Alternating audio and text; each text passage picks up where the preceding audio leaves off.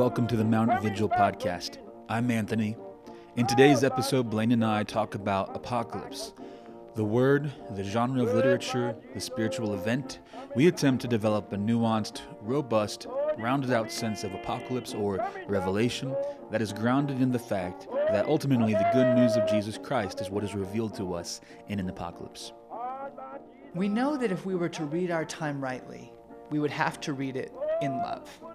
We would have to read it according to Jesus. We'd have to read it in kindness and long suffering and willingness to serve enemies. We hope you find encouragement, comfort, and good counsel in a subject that, when mistreated, can often cause dread, anxiety, and misguided action. Apocalypse is a challenging subject. You may have a lot of baggage associated with it, but with God's help, we think we can confidently navigate this terrain toward the goal of union with Christ. I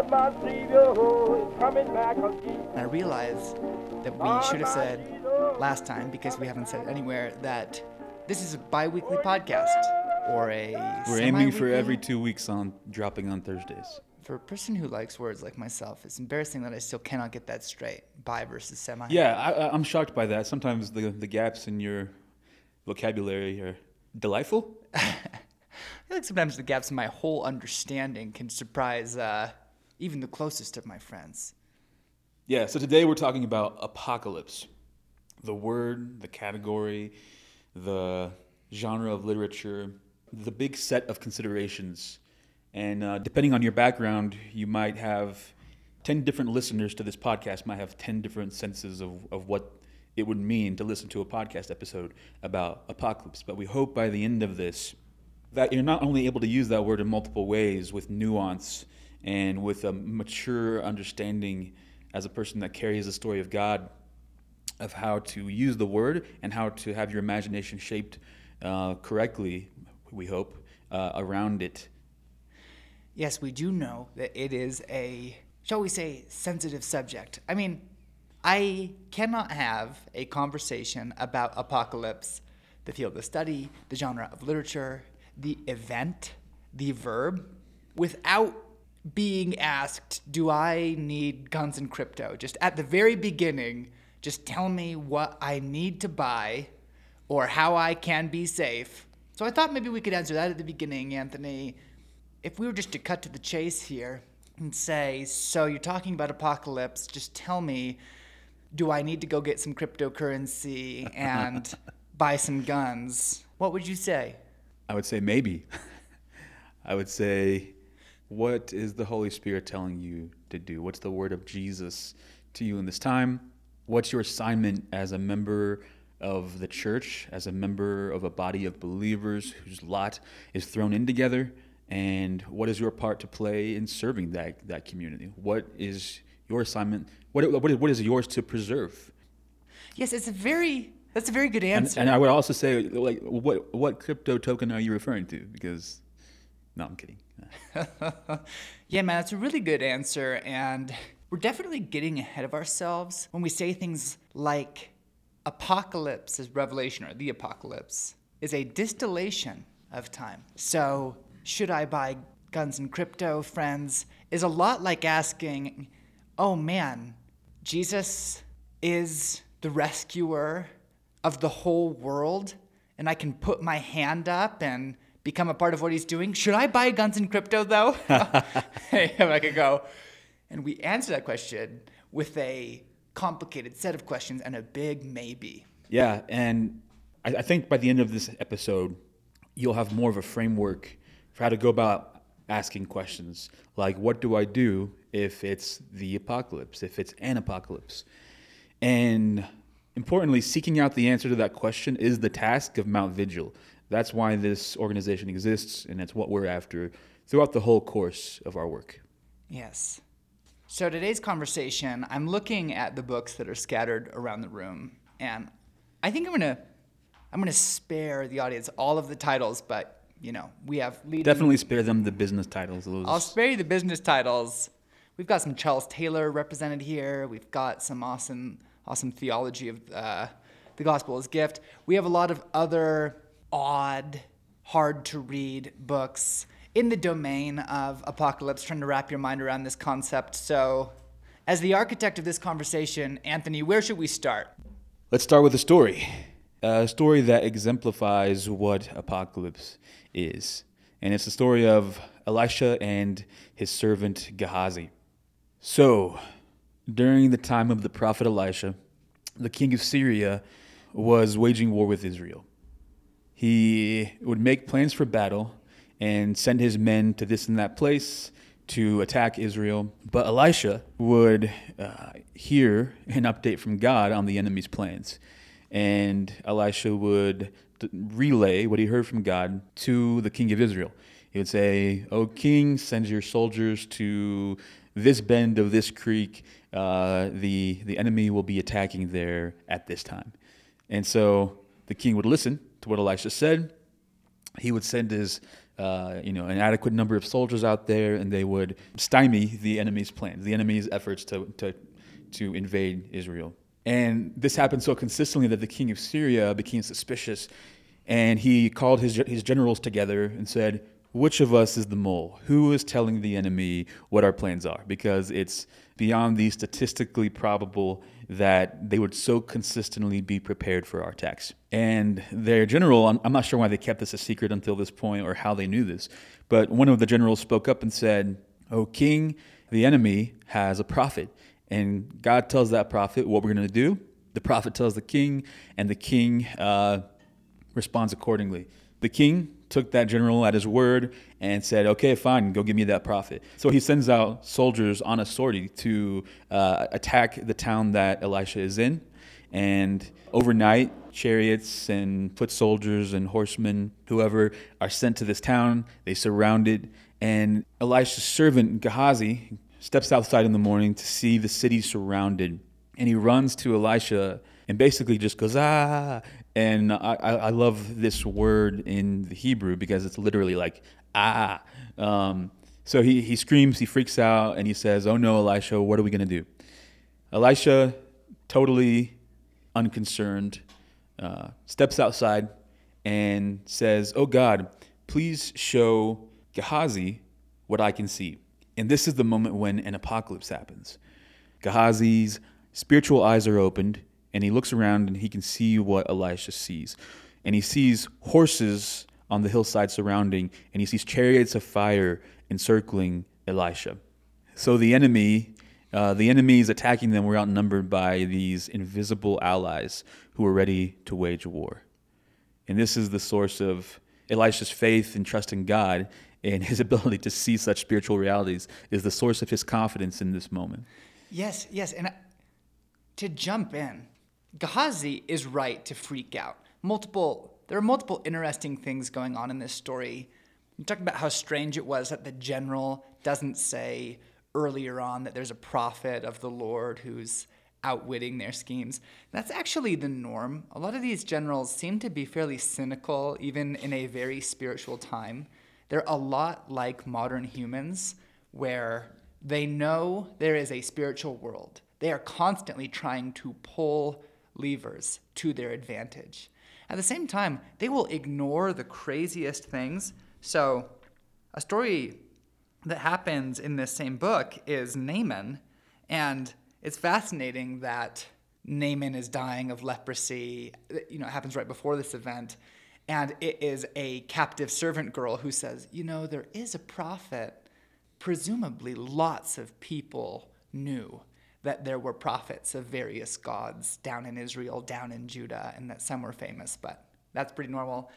When the soldiers show up outside the town, they're totally screwed. I mean, there's uh, ancient Mesopotamian military historian Juan Pablo Vita, who I really like, who just points out that by the time there are two enemy chariots in the vicinity, things have gotten very, very bad. So to see an entire expeditionary force, terrible. But what happens after is that the chariots of fire, the, the spiritual horsemen, do not destroy the army. Because when Gehazi's spiritual eyes are opened, he sees where the event fits in the spiritual story of God's covering. And it's not going to be one more military victory. It's going to serve the function of ceasing hostilities between these two nations, right? Yes, Elisha, instead of calling down fire on his enemies' heads, instead of releasing the the spiritual horsemen and chariots of fire to go lay waste, he he does the opposite of what he did for Gehazi. For Gehazi, he said, "Let his spiritual eyes be opened."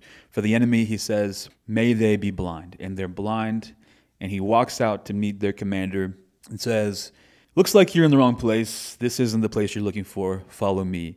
And I don't know how they followed him by sound, the sound of his voice or whatever. They all held hands and walked in a line. But they follow Elisha, and he leads them right to the foot of the king of Israel. And and then he once again asks for their eye, for eyes to be opened, and he says, "God, open their eyes." And the Syrian army's eyes are opened, and they realize that they're surrounded in the in the enemy city, and they're done for. The king asks Elisha what he should do, which was a wise choice, rather than just assuming kill them all. And Elisha says, No, don't kill them. Let's have a party. Make a feast for them, treat them well, and send them on their way. So they do this. The Syrian army returns home, and this, the story ends with they attempted no more raids against Israel. It's beautiful. That is very epic. It may play directly to the guns and crypto question as well. so that's an apocalypse. A person's spiritual eyes are opened. Hit me with a few more examples. Where else does this happen? What function does it serve? Maybe my favorite story of an apocalyptic moment in the scriptures is the story of Paul's conversion on the road to Damascus. Paul, on his way, you know, in, in the midst of uh, persecuting the church and so on, very famous story, he encounters Jesus, the resurrected Christ, and he is blinded that's that's. Uh, I, am just now drawing the the symmetry there. He's blinded in this instance, and uh, that's where he meets Jesus and begins his road to conversion. It's a beautiful moment of apocalypse. The his he his, his spiritual eyes were darkened. He could not see that the Christians were were the, the, the receptors of the good news for Israel. And then in that moment, he encounters Jesus. His spiritual eyes become opened, even as his physical eyes are darkened temporarily. It is a very fascinating story. If we can take a little dive, that I think is very interesting. The word apocalypse means revelation. It comes from uncover. It describes someone's spiritual eyes being opened. There's really interesting history, though, that sort of fleshes out the concept that maybe I'll just touch on briefly, which is that there's a, there's a really good entry in the 1906 Jewish Encyclopedia, which we will link to in the show notes, that points out that the word apocalypse does not exist in classical Greek. They don't use it. So the you know the the apo is to remove. They just took the Greek word for cover and then attached that prefix to it. Now, what's really interesting is that we get the word apocalypse because Alexander the Great did what he did, which was conquer all of Mesopotamia, overthrow the Persians in the early 300s, like 320 BC. And the reason that that matters is because the language of commerce becomes Greek. So Jewish scribes translate the Jewish texts, the Hebrew Bible, into Greek. We get the Greek Old Testament, which is called the Septuagint. Well, they have all of these Jewish slang terms, these old Hebrew slang terms, that they have to come up with a phrase for. And like, um, your eyes opened, your ears opened, an opening of the ears, and these are moments when a person becomes receptive to God's plan. I think the most significant instance of this is in the book of Numbers, uh, 24, verse 4. This is where Balaam is going out to, on, under the orders of the king of Moab, he's going to curse Israel as Israel is on its way into Canaan. God tells him not to, and Balaam says this aloud. He goes, This is the prophecy of one who hears the words of God, who sees a vision from the Almighty, who falls prostrate, whose eyes are opened. Mm. Now, to convey that idea in the Greek language, they took the word for cover and then just made it uncover. And so it was who falls prostrate, who is apocalypsed, whose eyes are apocalypsed. It happens other places too, like um, Proverbs 11, verses 13 in English is a gossip reveals secrets, but a trustworthy person keeps counsel. Uh, translating that out of Hebrew into Greek, they made it a gossip apocalypses secrets, uncovers them, mm. discloses them, but a trustworthy person keeps counsel. So you have this use here of the idea, spiritual eyes being opened, related to an uncovering. In Amos 3 7, goes, Surely the sovereign Lord does nothing without revealing his plan to his servants, the prophets. Again, when that gets translated into Greek, the word revealing becomes the word apocalypsing. The Lord does nothing without apocalypsing his plan to his servants who are the prophets. So, perhaps the greatest apocalypse in history is the incarnation. The, the mystery that was hidden until the right time, hidden for ages, the great mystery of God's whole story of how he would rescue mankind was apocalypsed, was revealed, was unveiled in the person of Christ. God um, becoming incarnate and coming to announce the, the arrival of the kingdom and the good news. Yeah, he's literally called the apocalypse of the Gentiles. Mm-hmm. So in Luke 2, verse 32, at the end of a little poem, it goes, A light for revelation to the Gentiles and the glory of your people Israel. Those are both assigned to Jesus. He's the apocalypse of God, the revelation of God to the Gentiles.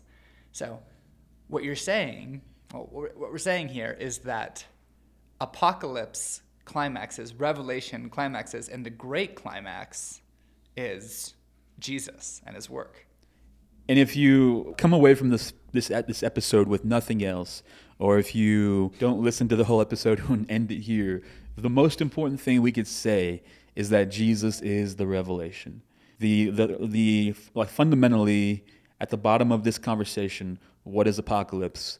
The answer is Jesus. Jesus is the revelation, and um, Paul ends the book of Romans in this way. He says, Now to him who has power to strengthen you according to my gospel and the proclamation about Jesus Christ, according to the apocalypse of the mystery, kept silent for long ages, but now revealed and made known through the prophetic scriptures, according to the command of the eternal God, to advance the obedience of faith among all nations to the only wise God through Jesus Christ. To him be the glory forever. Amen. The apocalypse is the good news, the good news, the, the, the revelation of Jesus Christ to mankind. Now you know what apocalypse is. Yeah, hugely important point that an apocalypse is a revelation. It's where your spiritual eyes are opened to see things according to Christ. Jesus is the ultimate revelation. He shows you God's plan.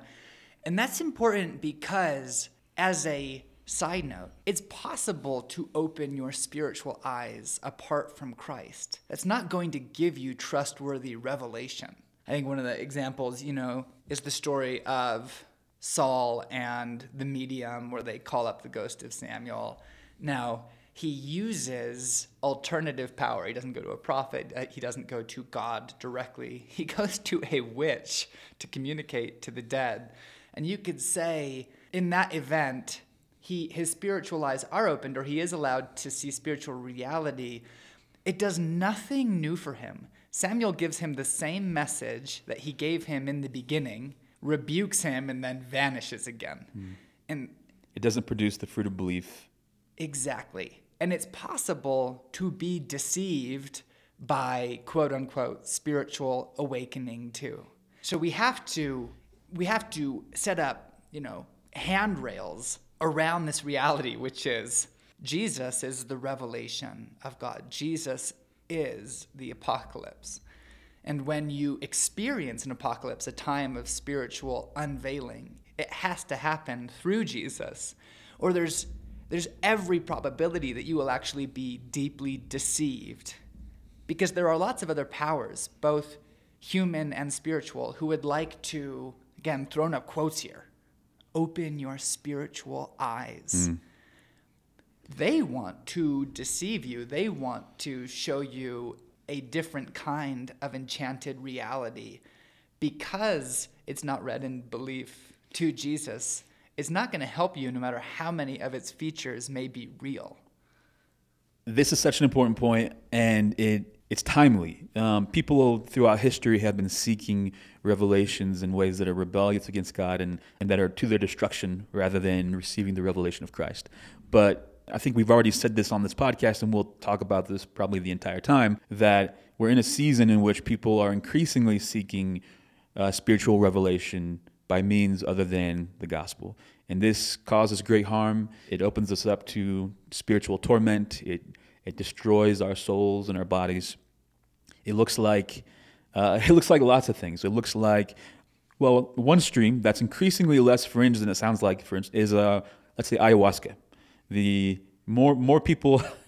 yeah, this is being more, advertised on my Dr. Bronner soap bottle. Yeah, it's it is astounding that something that properly should be extremely fringe is now uh, a popular term. Ayahuasca you know if you're if you're if you're a wealthy startup type you're probably going to at some point this year take a flight down to south america somewhere and connect with a, sh- a shaman who's going to uh, guide you through an ayahuasca trip to meet your your spirit guide these things are and the stories that you hear about what this is like is uh, are terrifying my own experiences with experimenting with this kind of thing was so destructive it took years of healing and processing with God to feel restored in those areas. So, to be clear, we're not recommending such experimentation. And when, when I refer to my own experience with it, talking about a time when I was not allegiant to Jesus, estranged from Jesus and the church, uh, seeking desperately to find some sense of meaning, of story, of truth, seeking revelation that my soul craved, and doing it in ways that were destructive. What's a more common way that people are seeking seeking apocalypse, seeking revel- spiritual revelation in ways that destroy them? It's a good question. I want to get to some of these when we talk about other dimensions of apocalypse, like the fact it's a genre of literature, that it is, in fact, a kind of event. But things to know about are that all efforts to see transcendence apart from God are kinds of apocalypse.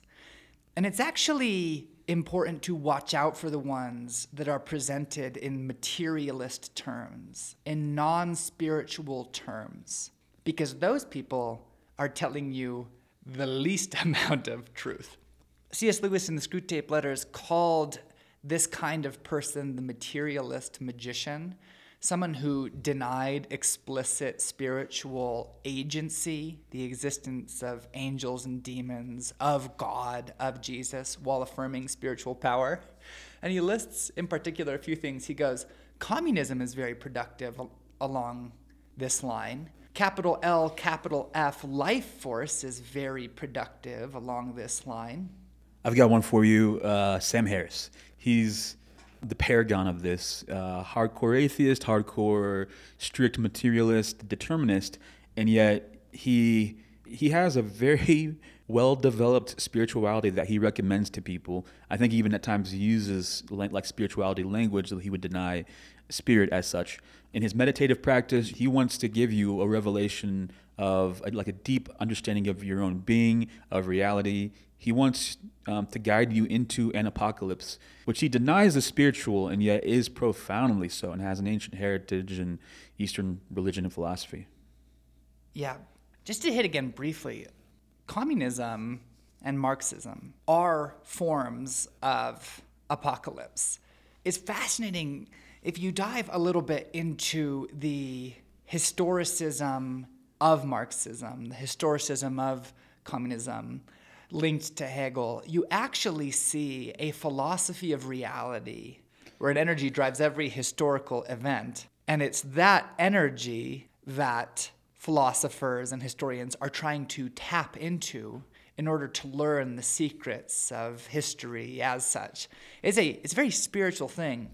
So, what you're saying is Hegel provides this framework, not that we're going to claim to. Uh, have him 100% pinned down since no one does. But he provides this framework in which uh, Geist, the world spirit, is expressed or self realized in culture, iterating throughout history, throughout this dialectic, We'll get in, into that more later, but the point is that Marx comes along, picks up that spiritual program that's expressly spiritual and um, in its own way religious, and he turns it into this purportedly materialist, determinist program that seems acceptable to your average modern materialist atheist, secularist, and yet is actually based upon this hidden spiritual vision of reality.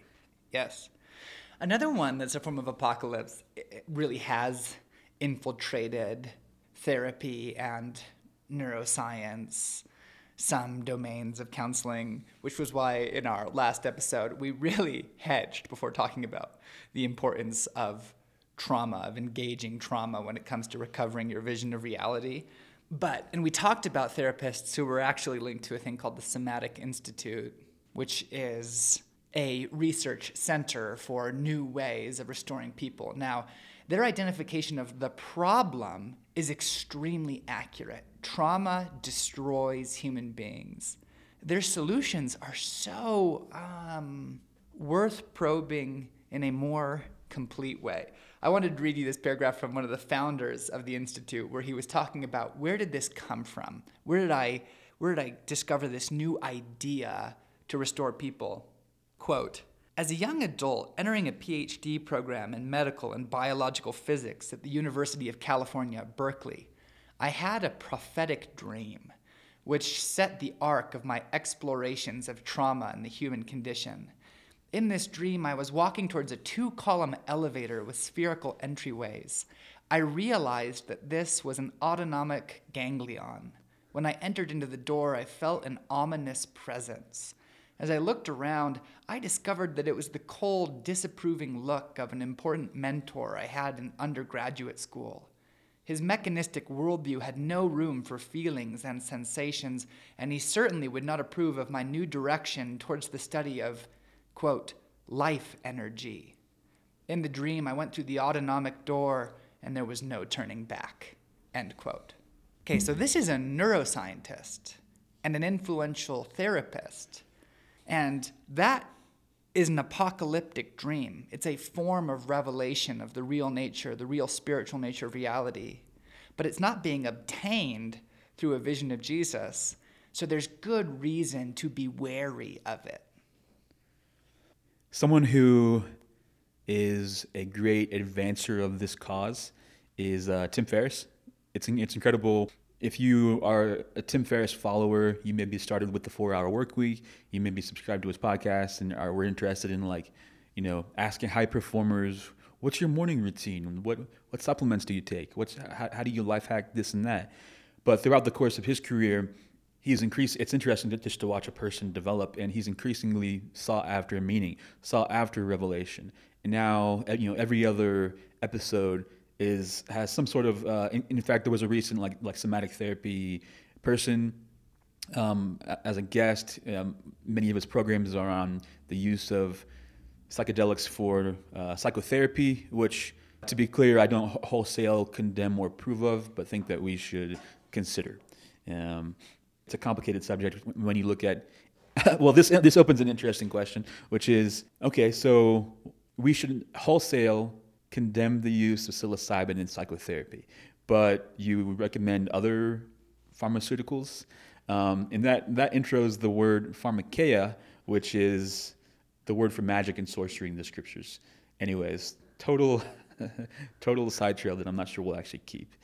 The point is, Tim Ferriss uh, is a hugely influential person who is promoting uh, this form of, of uh, apocalyptic of, of, of revelation that you're referring to. Yes. You don't really want spiritual awakening without the covering that Jesus provides. It's just never been a good idea. Part of the way that we know that is to look at any ancient civilization and to notice that in the complex emergence of priest classes, safety is one of the principal concerns. People want to create a buffer between themselves and the spiritual world. There are these very influential sociologists, early sociologists, Marcel Mauss being one of them, and they wrote about sacrifice, and one of the things that they noticed about sacrifice in pagan ritual was that it created a buffer zone between humanity and the spiritual world. So it's fascinating when it comes to opening our spiritual eyes to see people in our time dismantling walls that are, in some cases, thousands of years old that have sort of warned us about interfacing with spiritual realities outside of allegiance to, service of, love of Jesus. It's just not a good idea. The prototypical story of human beings seeking apocalypse unto their own destruction, we'd be remiss to leave out, which is the story of Adam and Eve and the garden and the the serpent, the the, the, the evil, rebellious spiritual power that was speaking to Eve and told her, If you eat this fruit, your spiritual eyes will be opened. It was true in its own way, and it did happen, but it wasn't the way that God wanted to bring about revelation. So there are shortcuts, there are destructive paths. It's like, it's like if you're trying to get down to that river at the bottom of that canyon, there's a trail that you can take with rests and wayfinding on the way down, or you could just jump off the edge. That's that's an in, incomplete uh, metaphor because there is revelation unto Christ and there's revelation unto death and evil and, and lies and so on. So it's not like it's all. It's not like the only problem is the speed with which you go after it. I want to talk about some of the other functions. I want to talk about why the literature is very important. I want to talk about why the event itself is very important. I think it would be helpful to address a few very legitimate issues that most of the people I know have with apocalypse, the word, have with apocalypse, the concept. Take us there. Let's unpack some of the baggage. Well, uh, baggage number one why, why don't we feel happy when we hear the word apocalypse? Why, when we're talking to our friend about uh, apocalypse, does he say like, wait, wait, wait, you mean like the literal apocalypse and like the destruction of everything? Why do we think apocalypse is the, the, the destruction of everything? Why why does pop culture see apocalypse the way it does? Baggage number two. I, in preparation for this recording, I, I hopped on a news site and just searched the word apocalypse and pulled up some headlines from this week, so within the last few days. We have from McSweeney's Your parenting choices have caused the apocalypse. And they are not saying that in a happy way. Uh, from Barron's There will be no student loan apocalypse. Uh, an uncharacteristically positive statement, but presumably hoping on the state's saving uh, ability to prevent such an apocalypse. You have, I forget what publication this was, Rise of the Machine Experts Warn of AI Apocalypse. From The New Yorker should you have a baby during the global apocalypse? An FAQ. From news. Oh, I want to hear some of those questions. I know, though. right? Frequently asked questions about birthing at the uh, during a global apocalypse. Newsweek, they give us this headline: Pork apocalypse? Question mark. California grocers suppliers seek delay of animal welfare bill. So, baggage number three. What about the Christian crazies who use this word? What about the emotional baggage I bear in, in response to all conversations about end times, about the apocalyptic, about doom and gloom, about you know stories I heard growing up about this pastor told his whole church to go into as much debt as possible because next year Jesus is, is returning and you can turn that money into a, an eternal reward or or whatever. Just the endless the endless stories that I'm sure we all have in our mind if we grew up in the church that make us kind of embarrassed anytime we get near this word. Yes, the three are related. And it is so true that we have to talk about why so often people, including our brothers and sisters, Christians, when they think the world is ending, do such uncharacteristic, crazy things. Uh, but the first one first why do, why do people feel so bad? Which leads into two and three when they hear the word apocalypse, when they think about it. And I think the reason that people feel bad is that we've lost the function of the return of Jesus in the whole storyline of the Bible.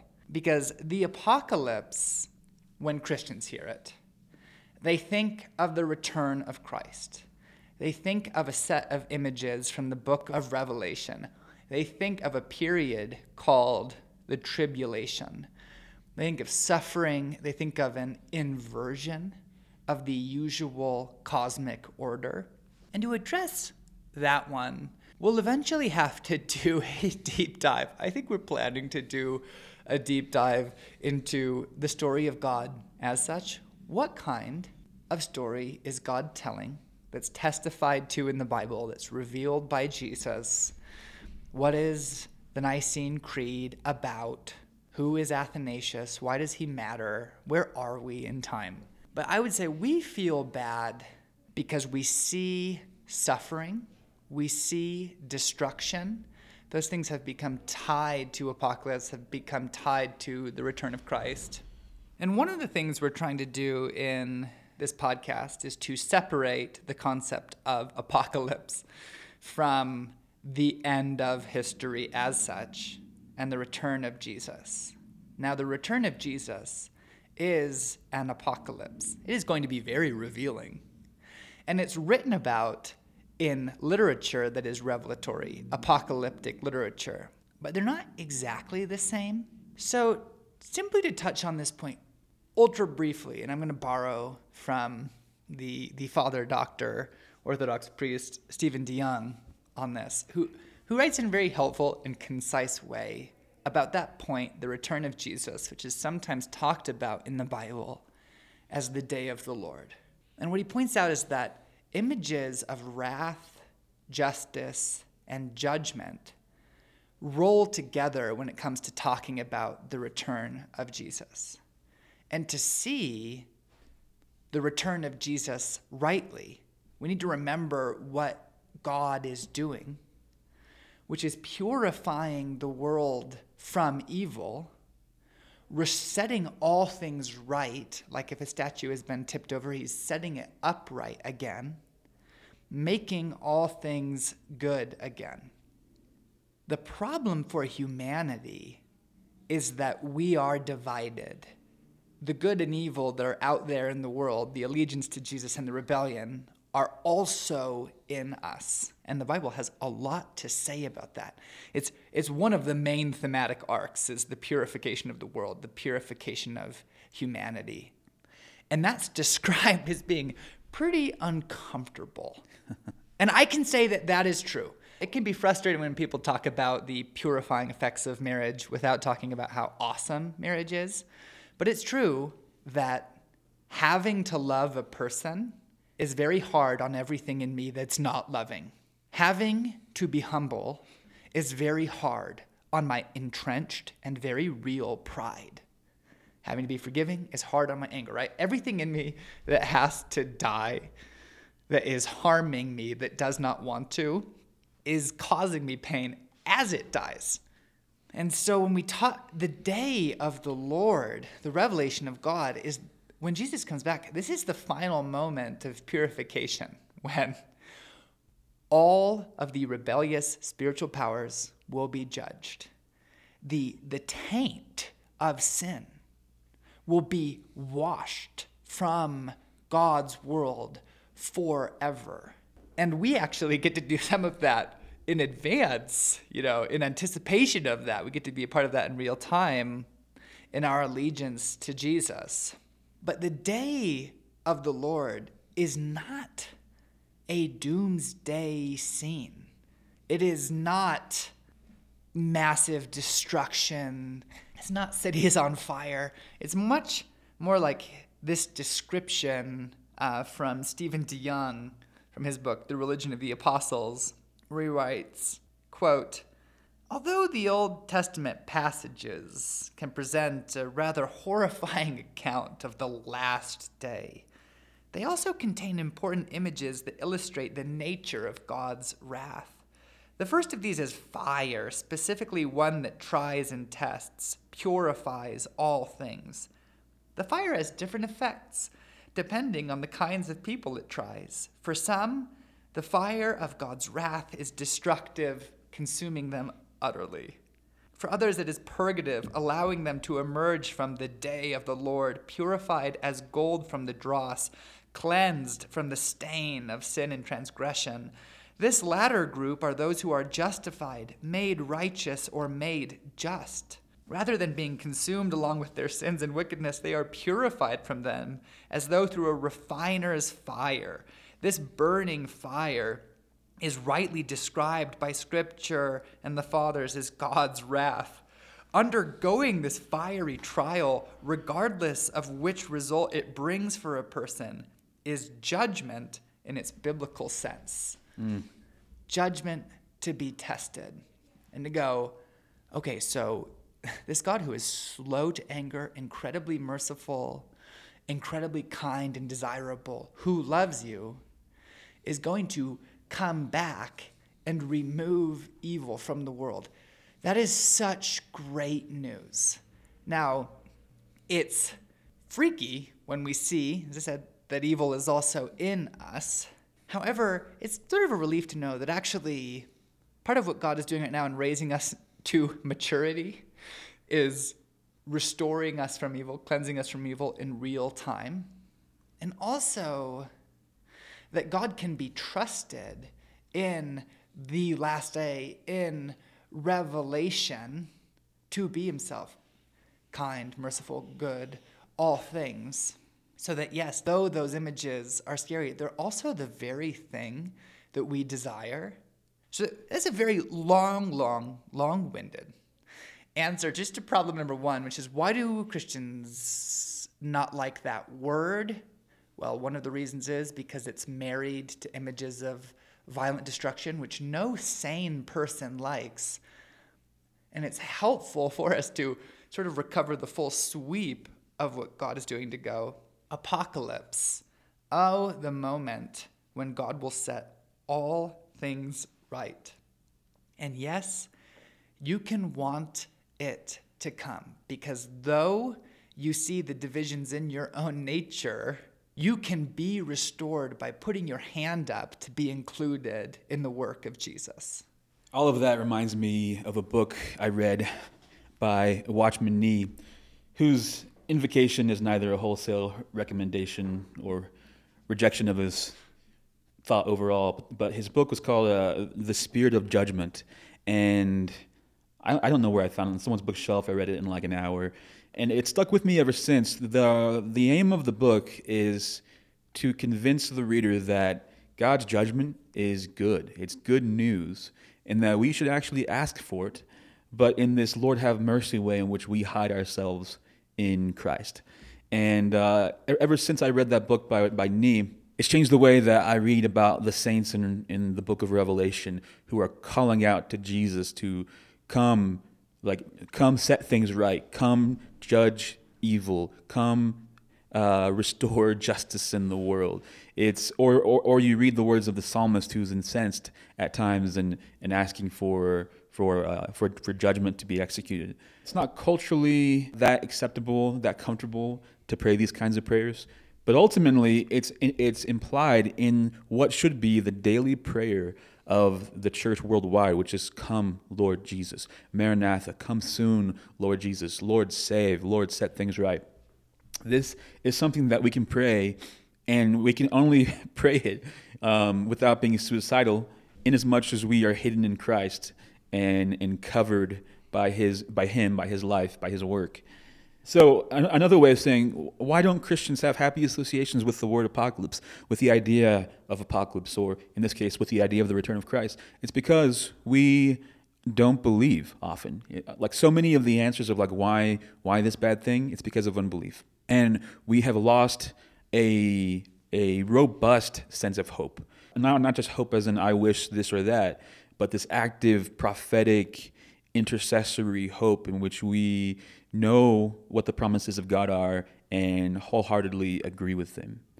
Another reason that we don't feel happy about the word goes to this third point, which was like, what about the Christian crazies? What about this and that story of idiocy, or let, us say uh, of foolishness in regards to how we respond to the end times, to teachings on it, and so on? And at this moment, I think it's a great opportunity to perhaps pause this recording and undertake a wonderful spiritual practice, which is the practice of forgiveness. If you grew up in a church in which the story of the return of Christ, the story of apocalypse, and so on, um, were, were told in a way that traumatized you, that made you scared, that made you feel, um, or that encouraged you to feel glee at the at, at the proposition of people dying or, or or civilizations being wiped off the map, or kind of, kind of you know, if you grew up in a church in which any any sort of irresponsible teaching that wasn't fueled by love and by the revelation of Christ, you perhaps might find it useful to pause and uh, to practice forgiveness, to forgive those teachers. And a great way to do this is God, I forgive so and so for such and such. I send all uh, debts that are that I feel are owed to me as a result of this wrong. I assign them to you, Lord. You own these debts, and I just liberate this person that I'm forgiving from all uh, sense of what they owe me. And I, I, thank you for the gift of freedom that uh, that forgiveness provides me. You'll find that if you feel like, you're just shutting down every every time that you approach this subject, a blocker for you might be unforgiveness, and hopefully this would be a useful practice for you. That's so good. I want you to take us into the second point. Why does apocalypse function in the world the way it does, where it needs no explanation? We all see burnt siennas and oranges and hellscapes, and we know that it means violent destruction in a pop culture sense. Why? Well, first off, I just want to know what your favorite post-apocalyptic movie is. Hmm, that's a good question. Uh, my first post, my favorite post-apocalyptic movie is uh, Pride and Prejudice, Anthony. Wait, the, the zombie version? It's all about the revelation of who these people are and an apocalypse, and once that happens, you get the marriage plot. But you disgust me. uh, I, I, was thinking about this question earlier, and not post-apocalyptic, but apocalyptic in the pop sense of the term. I have to admit that I love disaster movies, especially when Gerard Butler or Dwayne the Rock Johnson are the hero, and the reliability of the form of those movies it just like never it never ceases to delight me. It's typically like this estranged this dad who's estranged from his family. Um, often there, there's a stepdad who's kind of a putz and typically dies in the movie. Every movie is is using the latest 3D animation technology, et cetera, just to make it more and more vivid and and huge and epic and and and then this goes wrong and this goes wrong. Anyways, I I freaking love those movies, man. This is good. This is a difference between us because I basically I basically never like those movies. Well, you don't like any stressful movies. Eh? I, I think you uh, you're just too cre- creatively alive. Wow. And uh, and maybe empathically gifted, such that stressful movies just spin you out. Is, is that is that accurate? Gosh, Anthony, what a sympathetic interpretation. Back to the question: Why does the world present apocalypse the way it does? I think a a, a simplistic answer, but one that's helpful nonetheless, it, it, it doesn't get to the bottom of this question, is simply that the imagery of the book of Revelation and perhaps the first or most kind of prototypical apocalyptic book from the Old Testament, Daniel, um, so much of that I- imagery is sensational. It's memorable and, and, and, like by by imagery, specifically the destructive imagery. And so there's kind of a you could you in, in other words provide like a natural a, naturalistic or sociological answer to the question in which you know this imagery saturates the Christian consciousness, imagination. Those stories get told, they get disseminated outside of the church in irresponsible or decontextualized ways, etc. And then eventually we just have these these pictures: buildings burning, meteorites crashing zombies walking the earth and so on. So there's kind of a naturalistic answer to the question, but it doesn't actually answer the the, the spiritual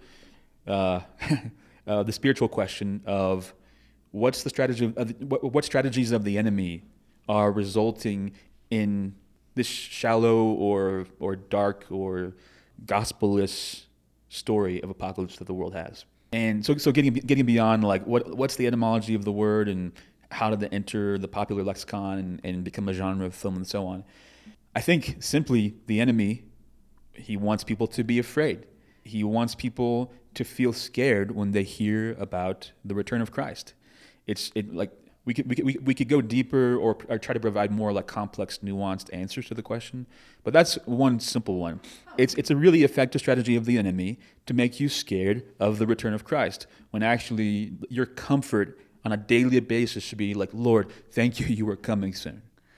That is so good and accurate to go, the enemy wants you to fear the return of Jesus. The enemy wants you to feel fear, period, because it's so destructive to human beings. Also, the enemy does not like apocalypse. I think one of, and neither does the world in the biblical sense, a vision of reality with humans on the throne of God determining good and evil for themselves.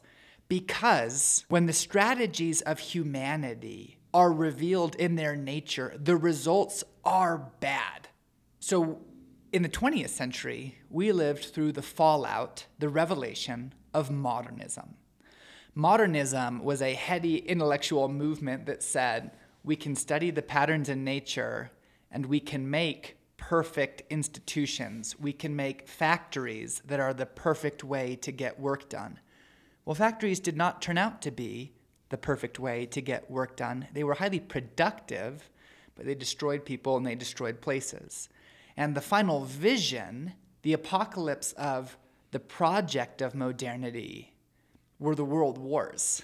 And some of the, the largest mass killing ever is a single event called the mass killing under communism, which spans the entire communist project. But to go, I think that we know as people that if we are revealed without being judged according to Jesus and read through Christ, it's going to be very, very bad news. If you told almost anyone right now Strangers are on their way to search your bedroom, and they are going to determine your future based on their findings. No one would feel good, even if it was just a mess. It was like, listen, you're not going to find sordid sin. You're not going to find drugs. You're not going to find anything manifestly bad. You're just going to find, uh, you know, dirt and a bed that's not made and and, and we know that if we're revealed apart from Jesus, it's not going to be good. So the world hates this category. All those, we're going to see the revelation of artificial intelligence. We're seeing it in our time. And we're and so these news headlines about AI apocalypses are rightly scared because people are using power that they do not have the wisdom to steward to create technology that's going to be destructive. And when it's revealed in its nature, it's going to have consequences. I hope they're not dire, though they may be. So it's very natural for a world that is pretty corrupt to dislike the concept of revelation. That's a really good point. So, already throughout the course of this conversation, you might have noticed that we're using the word apocalypse in various ways. And we want to talk about that explicitly for a minute because it'll be useful for you as a member of the church, as brothers and sisters in Christ, um, and, and in your own thought process in working these things out to establish what some different ways of using the word are.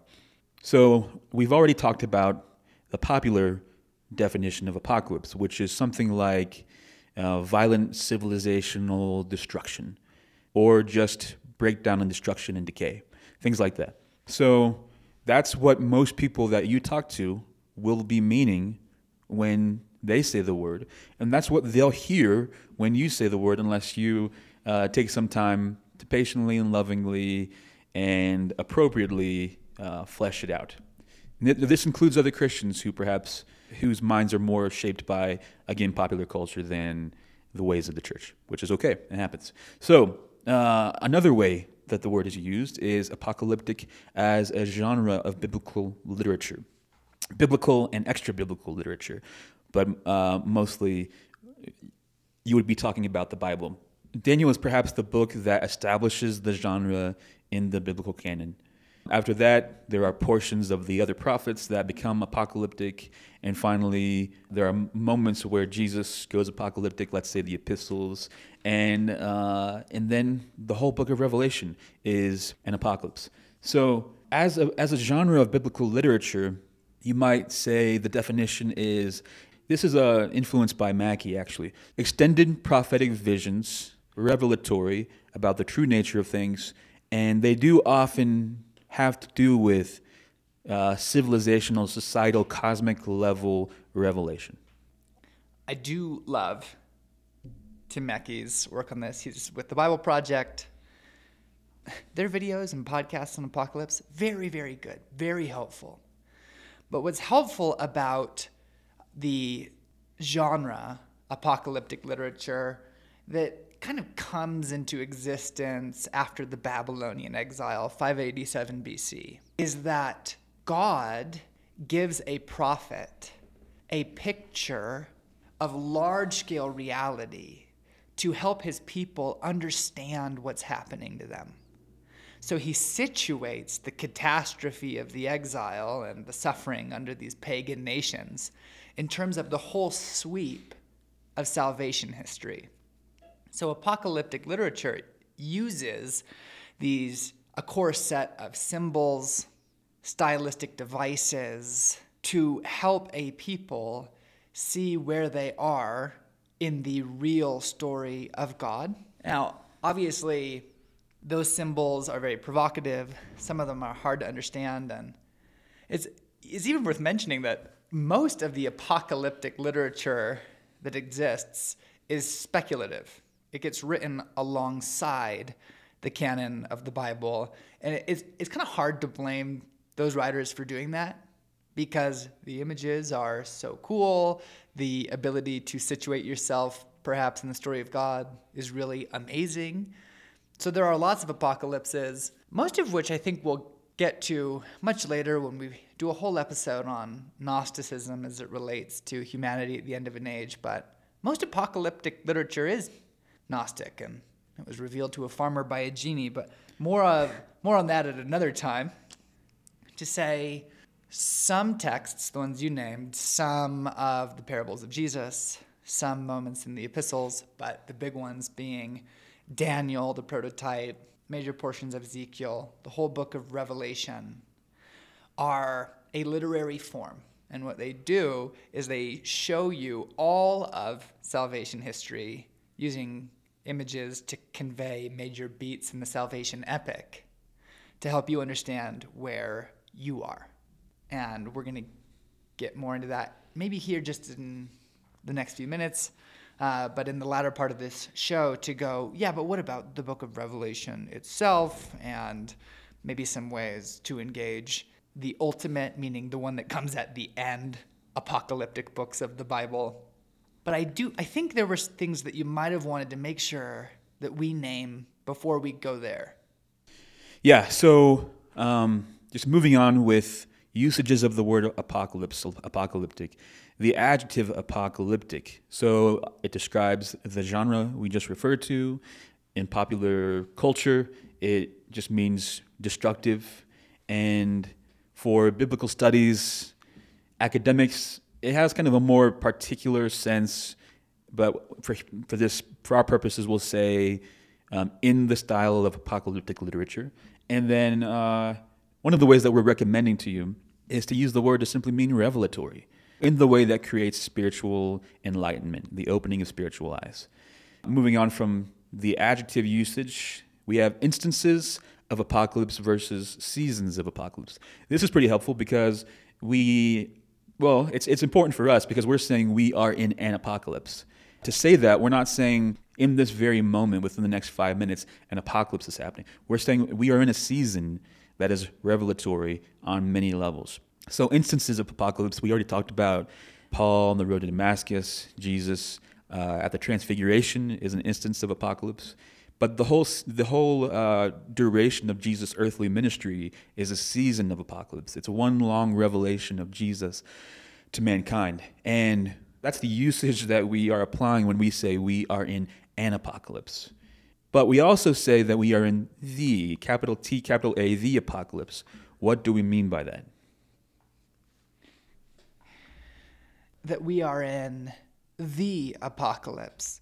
There's not actually a precise correlative in the Bible. It would say things more like the eschaton or the time when Christ was reigning in the midst of his enemies or the day of the Lord. But what we mean is that we also think that all of the followers of Jesus have been very clearly instructed to think and desire that the return of Christ is imminent and that that will actually provide you with a good way to live the times you are being given to live in, that you will not do anything crazy. You will do productive, loving things, be allegiant to Jesus. But it does take us into the territory of the book of Revelation itself, which should be a 12 part mini series. Yeah, we are not going to exhaustively cover the book of Revelation here at the tail end of this podcast.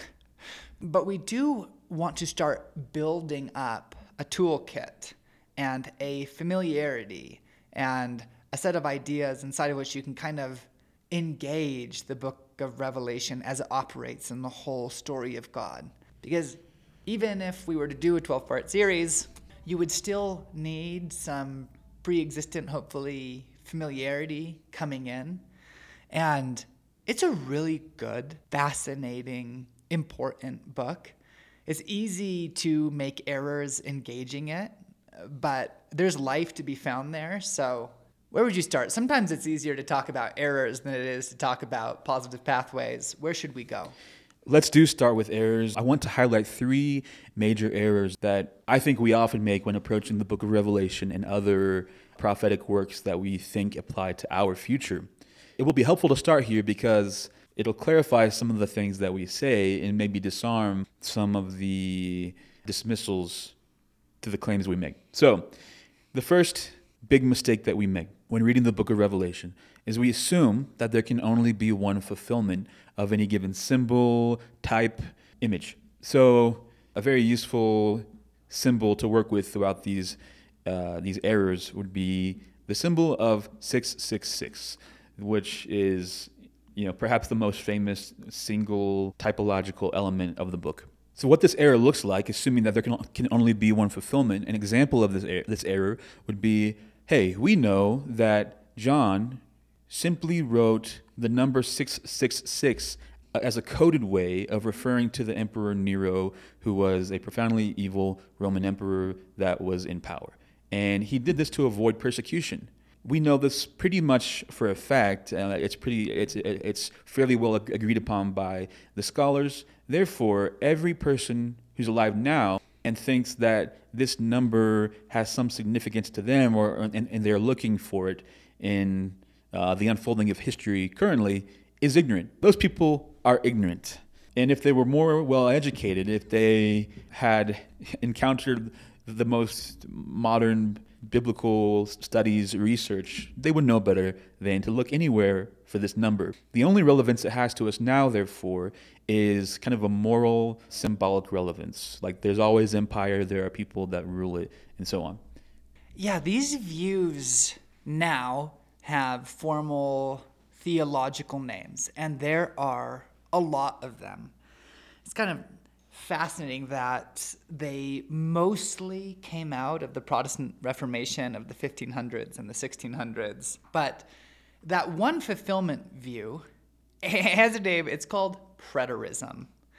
And what's alarming, maybe unfortunate about preterism is that it emerged so that the Catholic Church, which, by the way, hi, our Catholic friends, we really love you guys, and uh, think that, think that you've actually stewarded major and many important things for the global body of Christ. So thank you for you Catholics who are tuning in.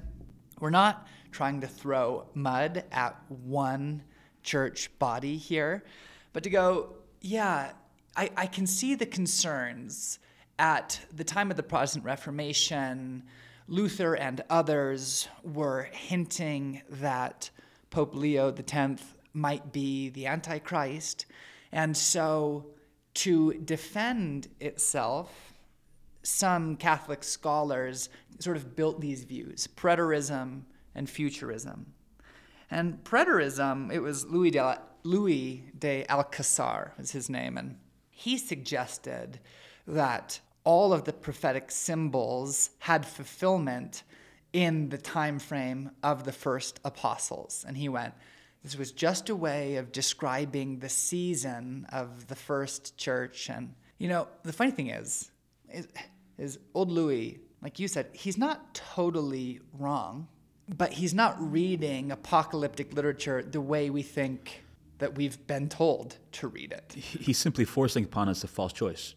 Yes, he's forcing. Was it fulfilled? Was, was was triple six fulfilled in Nero, or will it be fulfilled in some microchip implanted in your wrist? Yes, and and let's just dive into that one, right? Because where that Caesar, Nero, and beast come in is that letters in Hebrew are also numbers. So you this happens all over the Hebrew Bible, and it's really interesting. Uh, but to go, so if you write Caesar Nero and write the word beast in Hebrew and then treat those as numbers, they both add up to 666. And it is a way of saying, yes, Caesar is in fact one of these prophetic beasts who you've seen in the book of Daniel and elsewhere, who tramples the church and destroys the people of God.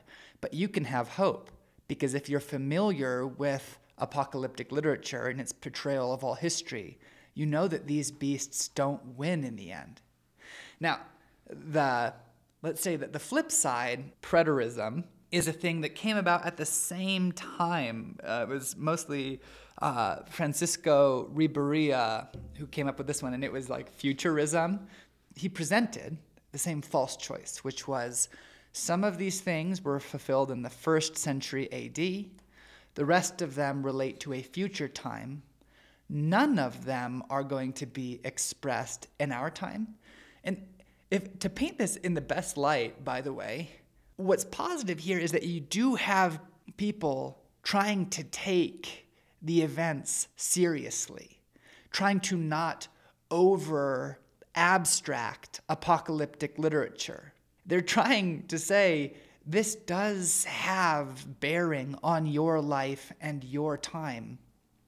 But we think that they overdo it. And my little plug here is that it's not, it's not just us, folks. If, if you want a great short book on some of the stuff we're talking about, Michael Gorman's book, Reading Revelation Responsibly, that's kind of a great one on productive pathways and dead ends as it relates.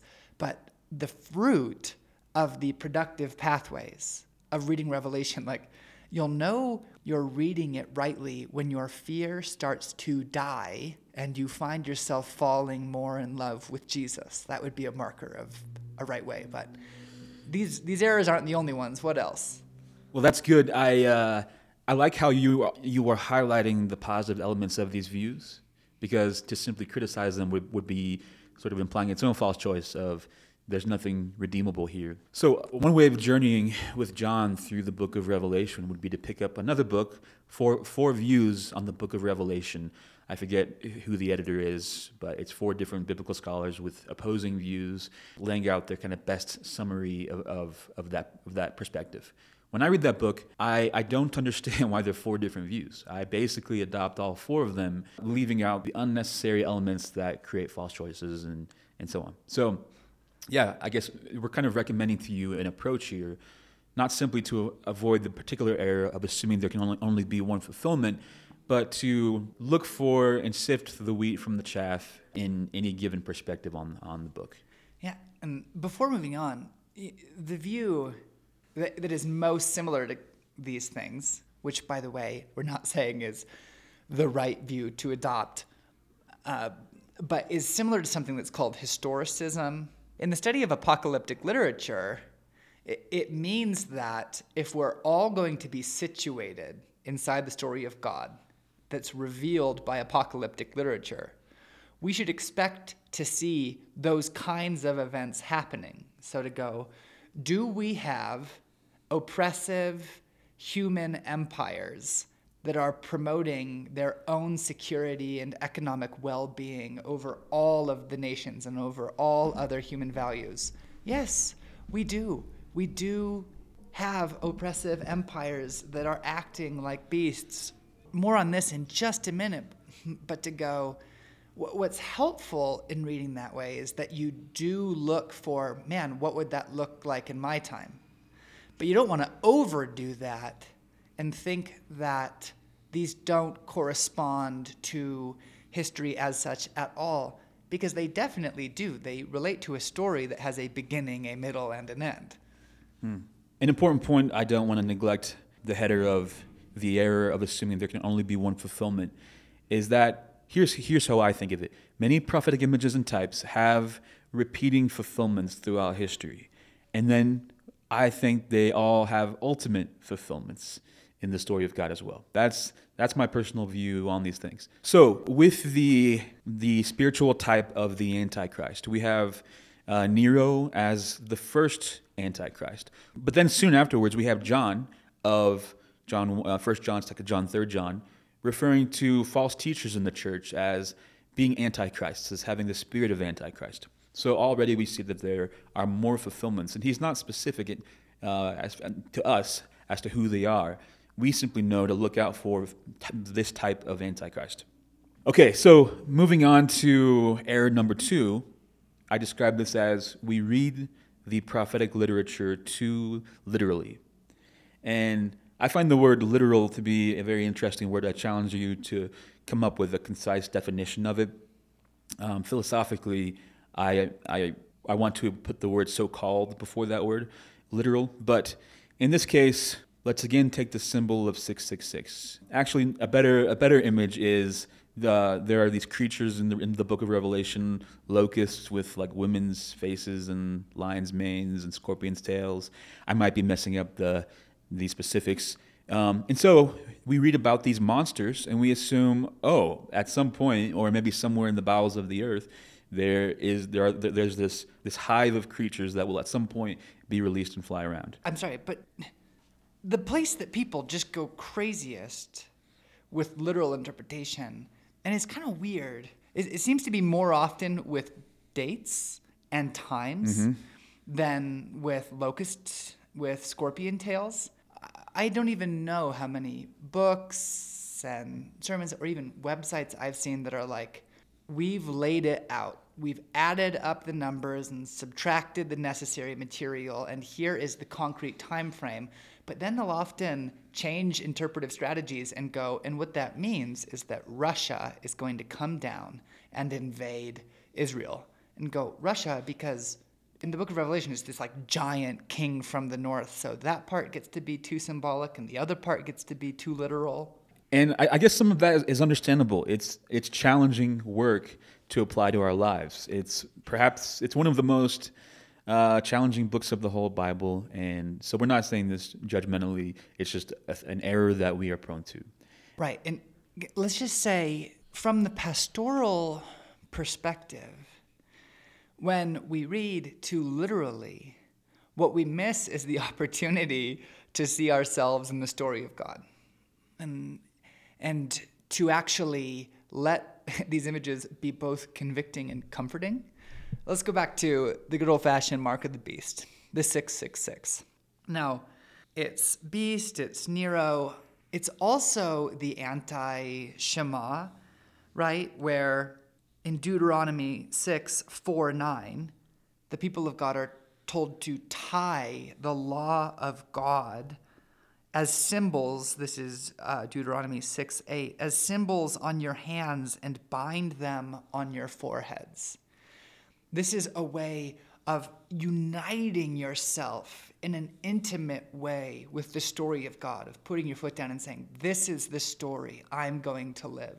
What's helpful when you read that symbolically without looking for immediate iterations, what does that look like in my time? is it lets a person answer the question what story have you bound yourself to, and how do you know?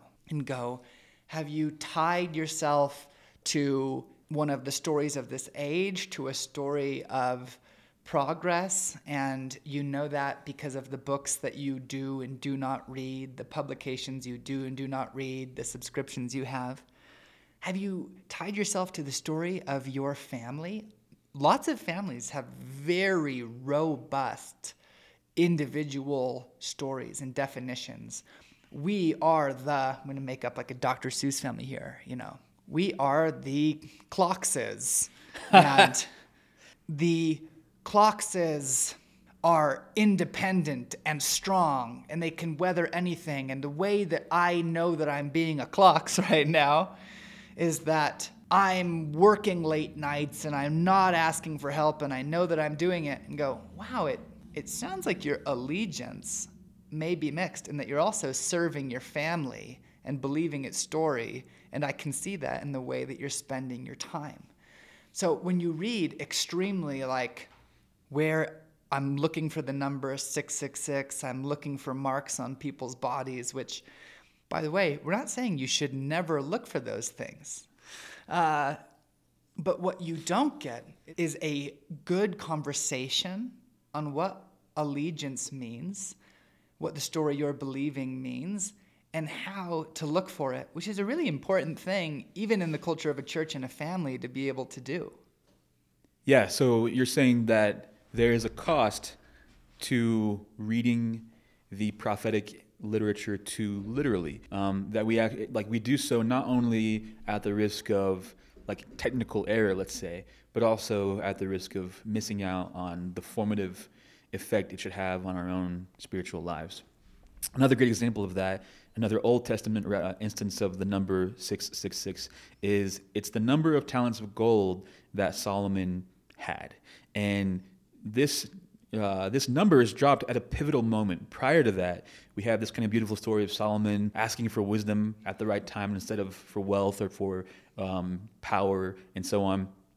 And his, his story basically peaks at this number, uh, at, at, this this triple six number of the amount of, uh, of talents of gold he had, and it might not be talents, it might be some, some other measurement. But the the point is that after that is um, that that begins his decline, and and, and if, if we look at all the things that led him astray, we can draw devotional benefit from, from meditating on this and thinking, to what degree am I worshiping the God of mammon rather than faithfully following Jesus in the way that he calls me? To, what degree is my hope in earthly riches? To what degree am I sympathetic with empire versus sympathetic with the weak and vulnerable and so on? So yeah, yeah. When, when we interpret interpret these images too literally, we miss out on, on let's say their devotional benefit. But on the other side of that coin, we have committing the error of interpreting them too symbolically. And let's stick with the 666 number. So this error would look like because I know everything that Blaine just described, that there's devotional, spiritual, metaphorical, um, moral you know, uh, meaning, significance to, to these images. Therefore, I simply dismiss all, let's say, material or uh, literal fulfillments of these things. So, a, re- a really stupid example would be no, you can't say that Mao or, or Stalin or Marx or Hitler were antichrists because the idea of antichrist is symbolic. No, they were all definitely literal antichrists. And here's, an, here's, here's another one for your consideration, sticking with the triple six concept. Committing this error of reading, reading the symbol too symbolically, you would say, oh, well, I know that the triple six refers to um, being sold out to, to mammon and, and aligned with empire, something like that. Therefore, when you show me, Anthony, the, the patent that Microsoft filed for um, a method of, of applying biometrics to earn cryptocurrency, and that patent number ends with 060606, it is foolish of you to assume that would have any relevance to the biblical concept because it's purely symbolic and you're just digging around for literal interpretations. Yeah, we're going to throw that one into the show notes and I'll use maybe the most conservative like wet fact checker website but going no, it's I love this one that says it doesn't reference injectable microchips. It is true that Microsoft has a patent application with the number 060606, but it's for a system which rewards physical activity with cryptocurrency. I go, yeah, yeah, yeah, that's bio-tracking labor. That's not calling pay a reward is a nice and clever turn of phrase, but it obscures rather than clarifies the concept. And, and this is important too. We are talking about something more than balance. We're talking about something beyond balance. We're talking about wanting to read the revelation of God with Jesus. Mm. And to know that abstract things will become concrete in our time and that, yep, this is, it, Revelation depicts all of history between the ascension of Jesus and the return of Christ. It's possible that it depicts even more. However, for many reasons, those symbols do culminate. If Jesus is going to come back, and he is, it's a real historical event, there's going to be a final mark of the beast, whether because it's the ultimate one or it just happens to be the last one before he comes back. I think the jury for me is out on that. But these symbols do show up. I think that the risk would be to freak out when you see them rather than seeing them and using them as an invitation to try to see your times the way that Jesus sees them. So, to use the Microsoft patent again, should that cause you to reflect on your own use of currency, cause you to reflect on the spiritual significance of the digital monitoring of all human life? Yeah, it, it really should because taking ownership of people who only belong to God and are image bearers of God is a very bad thing to do. Reading too symbolically inclines toward agnosticism. I think that ultimately it makes a person say, we can't really know what's going on right now. We can't really read our time. And we go, well, we know that if we were to read our time rightly, we would have to read it in love. We would have to read it according to Jesus. We'd have to read it in kindness and long suffering and willingness to serve enemies. But there is certainly going there are certainly going to be features of our time that are recognizable that help a person orient themselves to Jesus.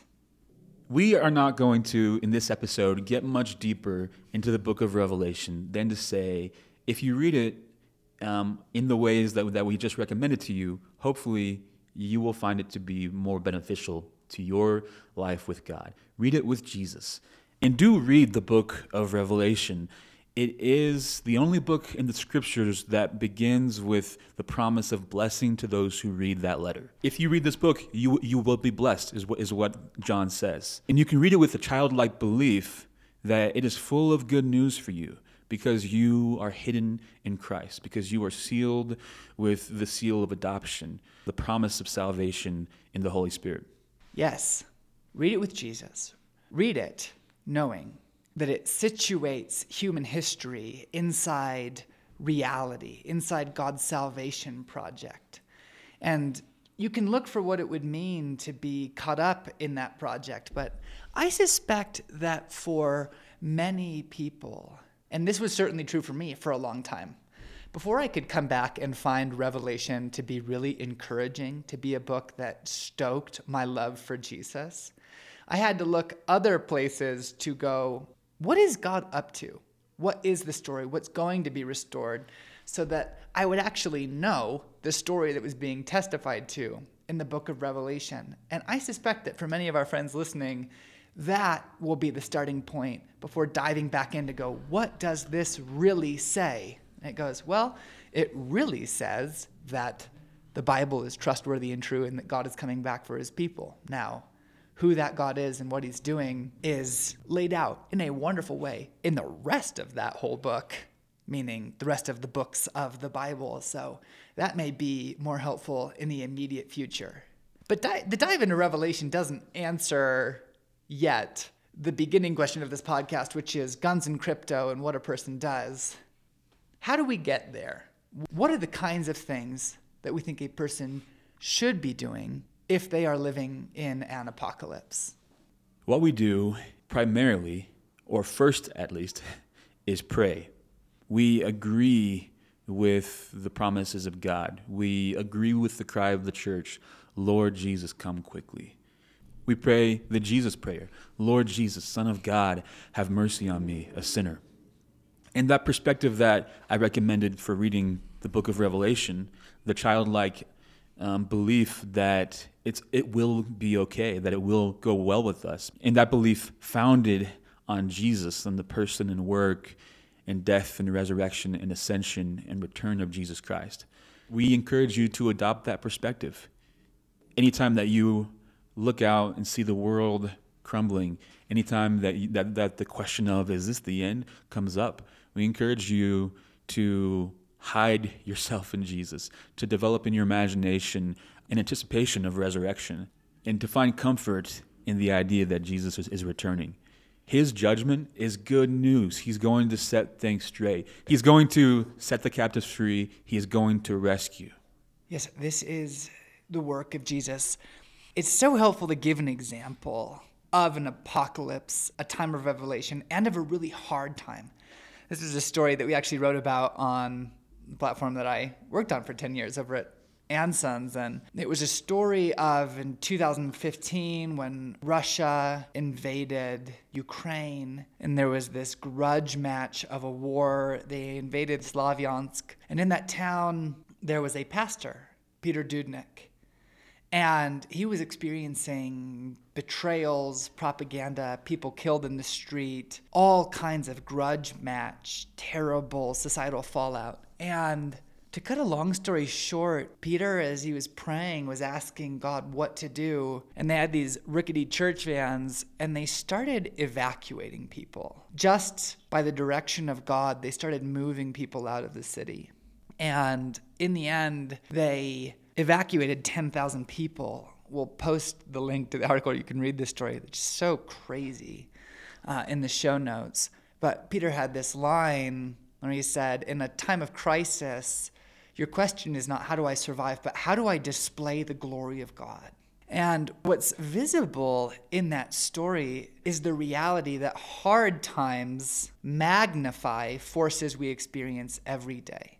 They're not new, they are more intense. They turn up the dial on the oppositional forces, and they turn up, let's say, the contrast between the people of God and the world. Which takes us back to the guns and crypto conversation and you said, For what? Which is a great question. And it goes, Who are the people that God has given you to love? Who are the people you're praying for? What are the places that you want to see restored? Who are the people you want to see rescued? And then, yeah, is there any invitation from God to move your resources more into alignment with that mission, which could ostensibly look like either of those things, but in neither case would it look like the kind of reactive fear that the world sells so successfully. So, our encouragement here is that you're not too late. It is a great time to become deeply rooted in the love of God. And we're all about recovering how to do that. How to live in the end times has been the question of the church from the beginning how to take on the nature of Christ to be able to spontaneously respond to any of the crazy situations or pieces of information you may encounter is one of the questions of the church from the beginning of time. And it's like, yeah, we pattern our lives to experience more of God. We explore the old disciplines of prayer and solitude and fasting and feasting and fellowship and song. We talk about art and ritual and music and all of these things to go, what you do in an apocalypse is take on more of the nature of Jesus, who is available, so that what is revealed when you are tested is Christ. And as abstract as that can sound, it boils down to these little decisions that I'm finding myself having to make all through the day, which are sometimes just the short prayers of Jesus, help. I feel the pressure of the times. Jesus, help. Or to be attentive to, you know, like, love the story that you told when we were talking before this recording of Jesus telling you, I've told you time and time again to go to the mountains to restore your soul. You usually don't listen, but I'm still telling you right now go to the mountains to restore your soul. And it worked. I mean, I want God to help me with whatever problem I'm treating as important at that given time or to tell me how many cans of Campbell's soup I need. He's really not interested in those questions. He wants it he wants it to go well for me.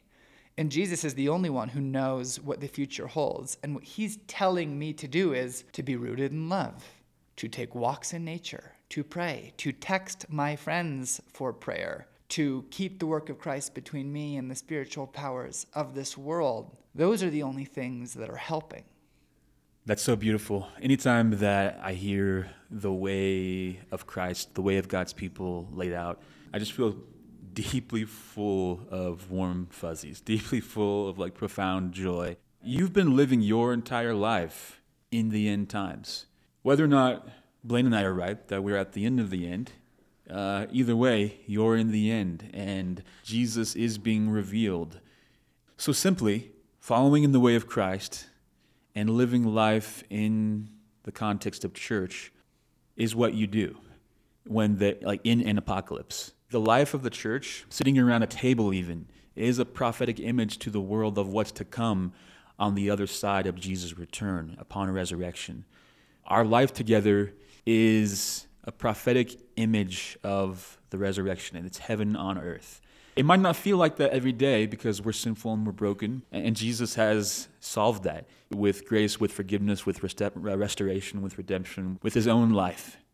And if even after all of that, some fear lingers around the concept or some anxiety, you can actually treat that as a wonderful invitation to pray and to intercede. There's actually, I, th- I meant to mention earlier, understanding apocalypse as revelation and testing under revelation will really help you understand a couple lines from the Lord's Prayer lead us not to the test, but deliver us from evil is a wonderful prayer for mercy because it kind of asks for two things in the same way as it goes, Don't draw me into the testing. I know how that will go for me.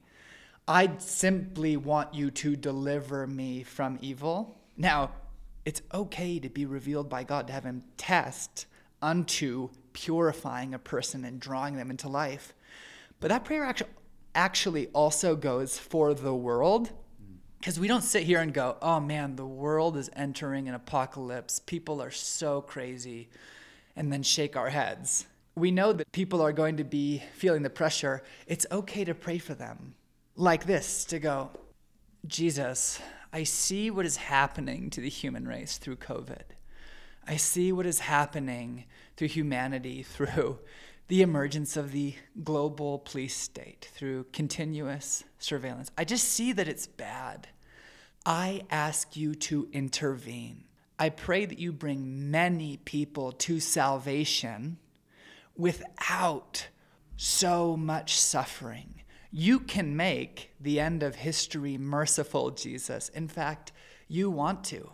I pray that simply mercifully you reveal yourself to people without suffering, that you cover even those who deserve harm and bring them understanding and repentance Bring them the way of the life of Jesus. Bring them healing instead.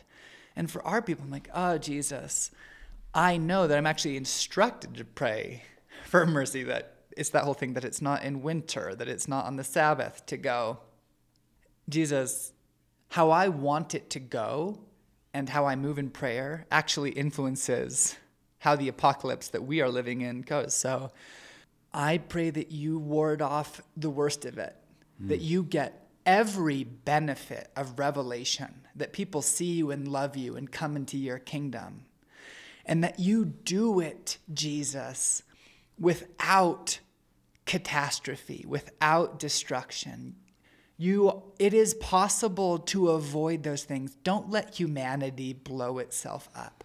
Let it be merciful instead. That there be a rising up of the church, of the people of God, without the oppression that is usually the precondition for a revival. I pray you just give us a revival, Jesus. Amen.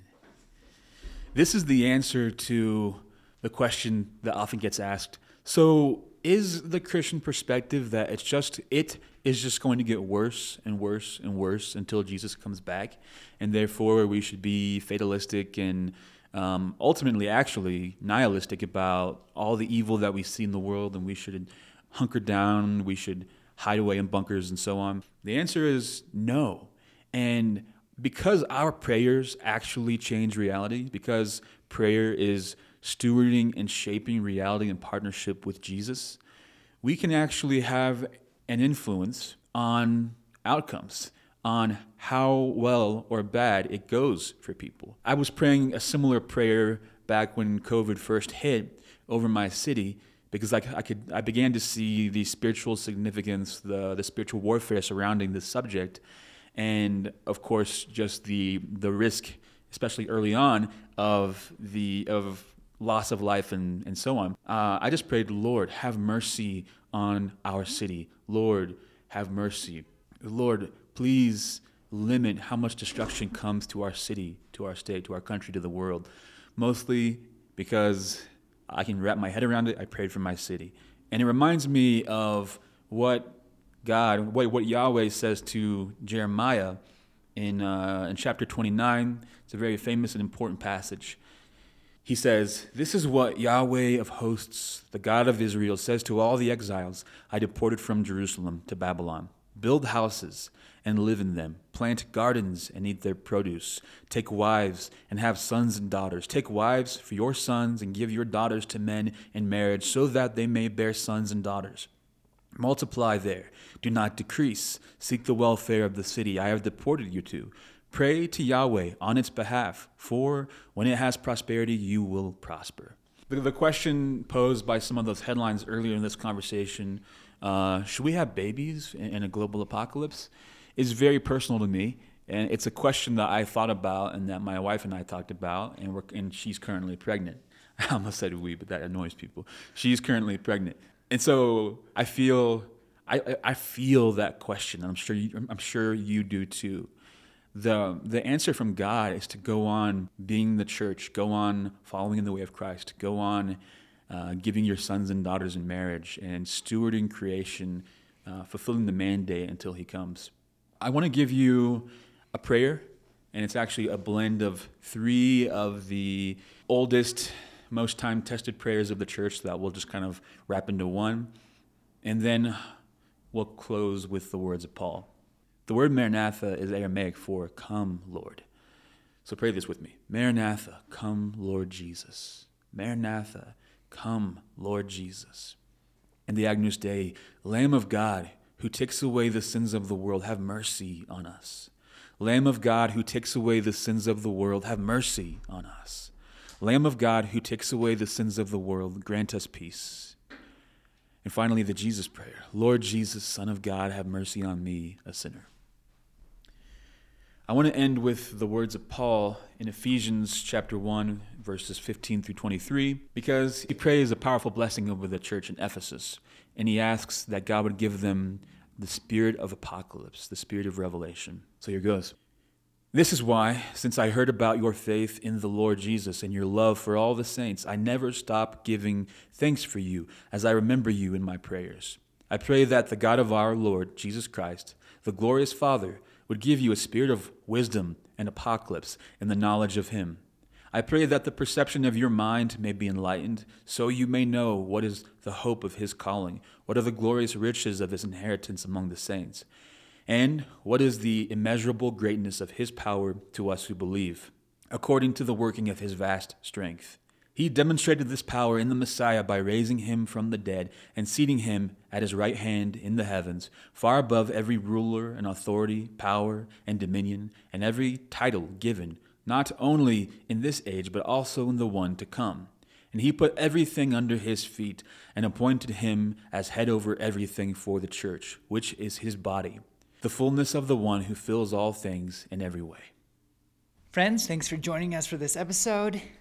MountVigil.org is the website where you can sign up for the newsletter, where you can support the work, where you can read the blogs. There is more to be found. As always, we would appreciate it if you would tell someone who you think would benefit from this podcast, from this show about it. This will spread exclusively via word of mouth because we are not going to use social media, a devil to cast out a devil. We will see you two weeks from now, and until then, hope it goes well for you.